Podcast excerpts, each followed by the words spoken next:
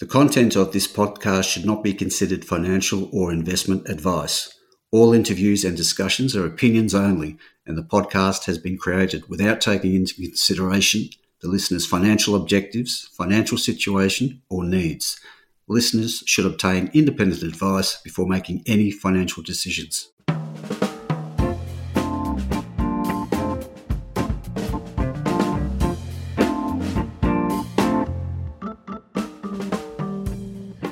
This is Barry Fitzgerald, Garimpeiro columnist for Stockhead. Welcome to another edition of the Explorers Podcast.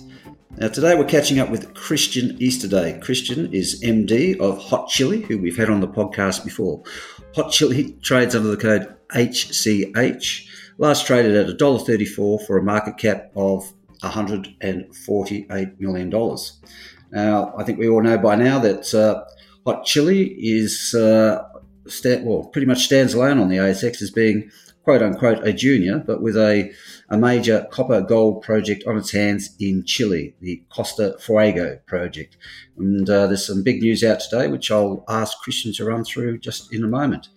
So we also know that uh, copper is uh, staying nice and strong, 450, 460 a pound, and the world is pretty much crying out for new supply sources to be coming forward. And if you are developing a mine, Chile is about as good a place as you can get, albeit there are some issues around uh, what the new government might be doing there. But we'll also get uh, Christian to give us a, a, feel for what investors should be looking out for there. So, with that, I'll introduce Christian. Christian, g'day. Thanks for your time today.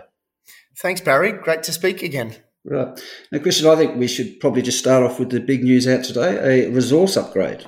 Yeah, so a long time uh, in the making, uh, a very significant investment by Hot Chili towards upgrading our Costa Fuego resource, uh, which sits on the coastline of Chile, as you know.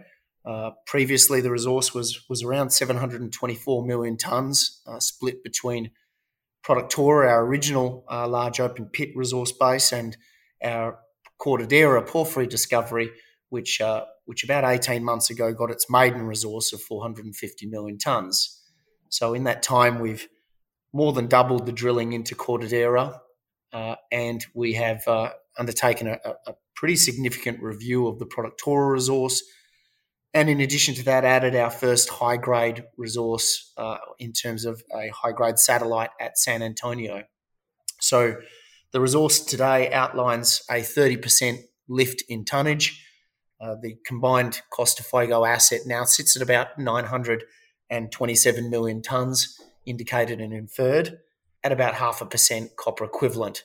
So, what that means um, in a nutshell is, is we've moved to about 3.4 million tonnes of contained copper and, and 3 million ounces of gold in our uh, combined asset. Uh, the really big improvements we've seen in terms of the lift of indicated metal tonnes uh, now, over 80% of our entire inventory is in indicated classification. And that's uh, one of the key targets that we had going into the resource uh, to achieve so that our pre feasibility study, which we're forecasting to have complete in the third quarter of this year, um, has all of those tons available to maximize the mine life and the reserves that we calculate um, for the pre feasibility. Uh, the second aspect, which is extremely pleasing for hot chili, is the high grade component of Costa Fuego's resource base has lifted by over 50%. We now stand with approximately 170 million tonnes of that 927 million tonnes sitting at a grade of just over 0.8% copper equivalent. So what that does is is really give us quite a significant amount of material that will be front ended into the mine schedule and uh, and produce um, very very uh, attractive returns in the first ten years of this multi decade project. So um, very big achievement from the team and um, and great to see uh, even the contribution of our first high grade satellite in San Antonio. Um, although although it's small at the moment, 4.2 million tons at 1.2 percent copper equivalent look, um, that resource base in any other company would be mm. would, would be ca- commanding a significant market capitalization just on its own. But in the context of Costa Fuego, with almost a billion tons uh, put together, um, you know, it's certainly going to provide some some early high grade tons uh, through our mill which uh, which uh, will um, outline how that shapes up in the third quarter this year with our pre-feasibility. Okay. Now, with the resource upgrade, you've kind of ruined my second question because I did some research, as I always do, and I noticed an interesting slide out the back of one of your most uh, recent presentations where you talked about the market cap of the company representing 1.6 US cents a pound copper equivalent, compared with about 6.6 cents a pound copper equivalent for peers, a whole Correct. bunch of peers around the world. Um, now, obviously, that implies a major re rate at some point. When do you think that will actually occur? Yeah, well, your, your, guess is as good as mine. But, but what I think in life, Barry, is that value always rises to the top eventually. You know, we sit here in a very similar position to, to, to where Craig Williams found himself in the last cycle with Equinox. Mm-hmm. Um, and we're, we're treading a very, very similar pathway. You know, last year we dealt with all of the, the, the why nots with the stock. Um, we consolidated the register uh, back to 110 million shares we saw the strategic investment from Glencore. Uh, we completed a TSX-V IPO capital raising and and listed ourselves over in the North American market. So um, what what we really did was was start to completely reshape the company. We've now seen Nikki Adshead Bell um, join the board and, and, and take on the position of chairman.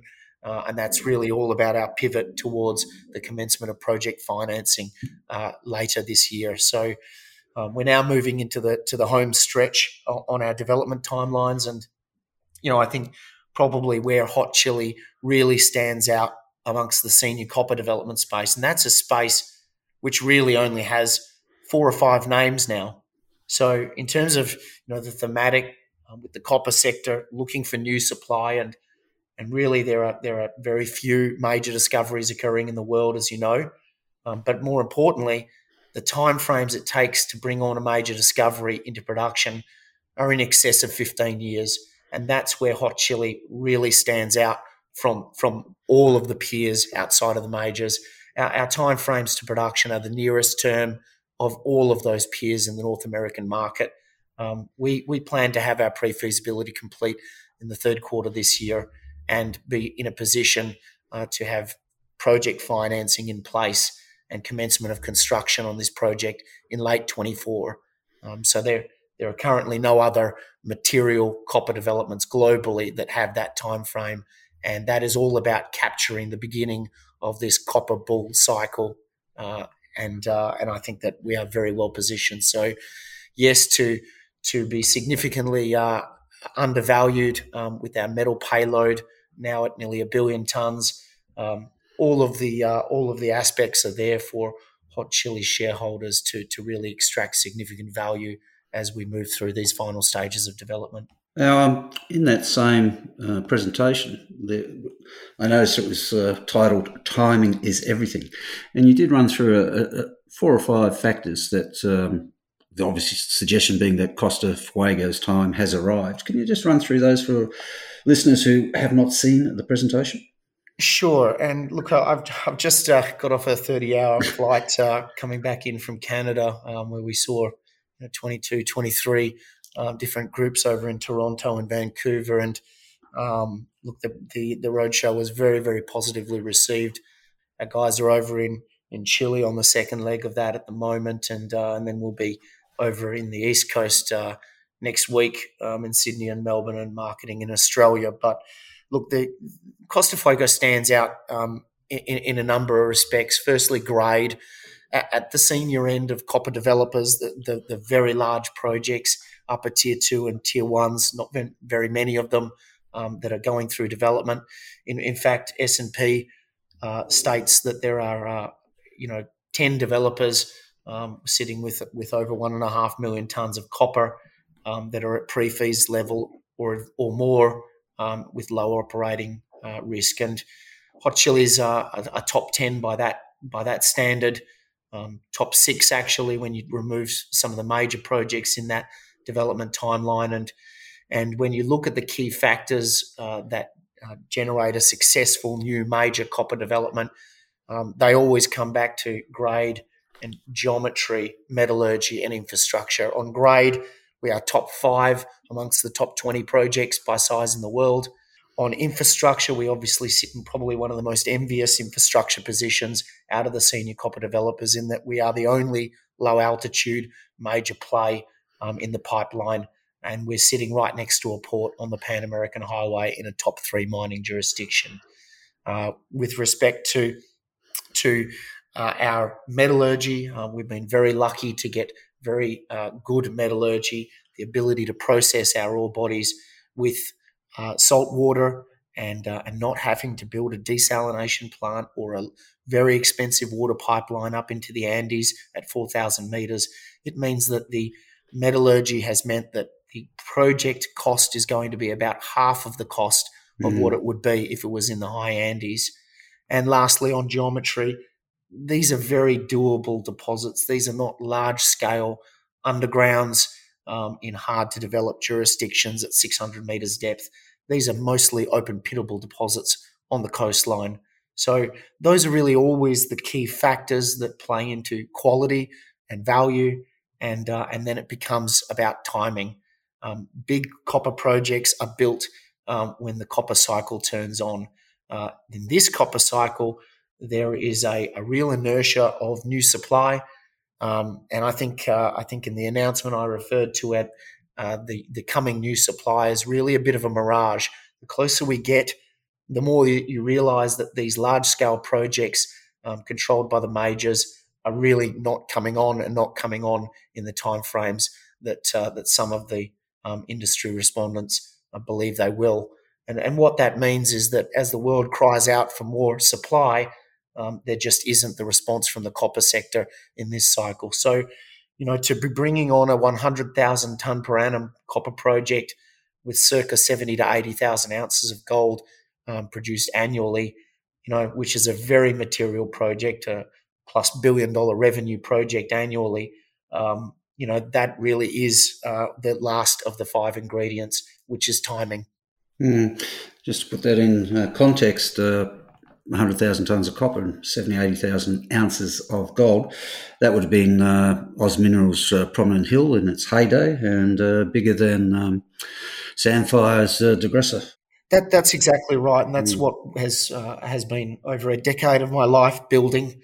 Uh, mm. We are building a new copper major for the Australian market. Um, we are very cognizant that it is one of the leading projects in the Americas, the only low altitude play, and and most importantly, we're very cognizant that these large new copper mines are almost always funded in the North American market. And that's really about our pivot towards uh, our dual listing and mm-hmm. also, mm-hmm. um, you know, having an extremely well recognized and talented chairman um, in Nicky Adshead uh, taking over the, the head head role in the company. So, so yeah, um, I'm glad that you sort of said that because you do put it into context and you realize that that this would probably make uh, hot chili um, when we get this into production, probably alongside Oz Minerals as the largest copper producer um, in the ASX outside of the majors.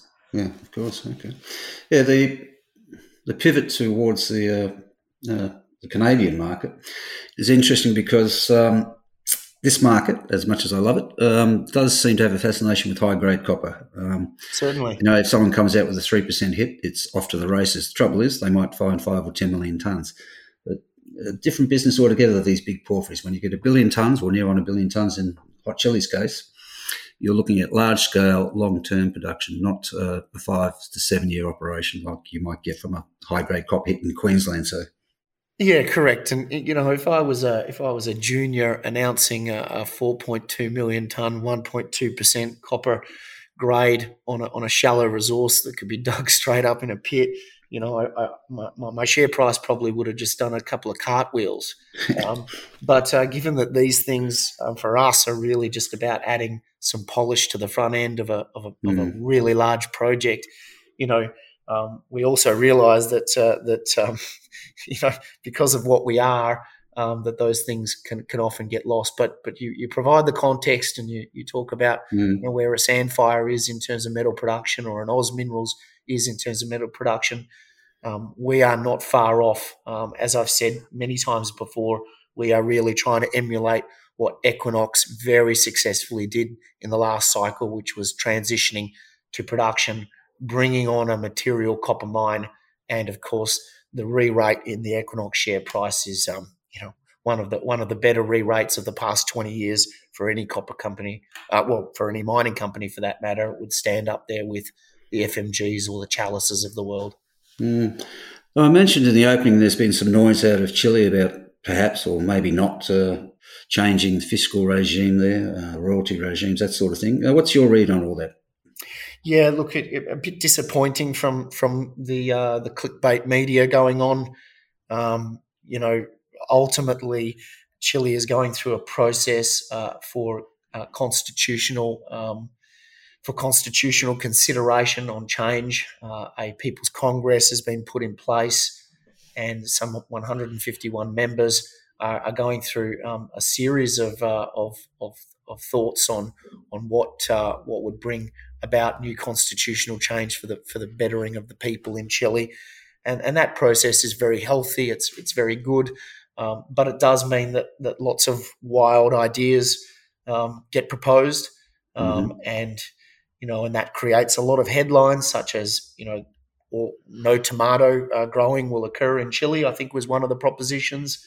Uh, second proposition that all of the water would be taken away from the agricultural sector and the mining sector. Um, that wouldn't leave much of an economy left um, for Chile. Yeah, a few um, hungry people too. Yeah, and, and, and that all, all natural resources would be nationalised. Um, so you hear these things, you see them in the media, and in Australia, um, we have a tendency to not know Latin America very well. Um, so um, you, you, you tend to sort of read into the headlines, and and uh, I guess it, it has the effect that it has, and people open the articles, and Bloomberg and Reuters and S and P and these kind of media outlets um, get their win. Um, it's just unfortunate that they're not reporting when, such as uh, two weeks ago, um, all 13 uh, first recommendations were rejected by the Congress. Um, in fact, um, very few have actually made it through the congressional uh, process. So the the Congress has a very important safety net in that two, there is a required two third majority for any of these proposals um, to have to be able to pass before they're even put to Parliament um, to be considered in this constitutional review. So I, I, guess that, that what that means is that there is a very sensible process going on here. Um, all of the very far left and uh, crazy ideas that are being proposed that would um, ultimately lead, lead to the um, destruction of the Chilean economy mm. if they were to actually be carried. Um, that none of these things are passing. Um, it's just unfortunate the media is not reporting when these things are rejected.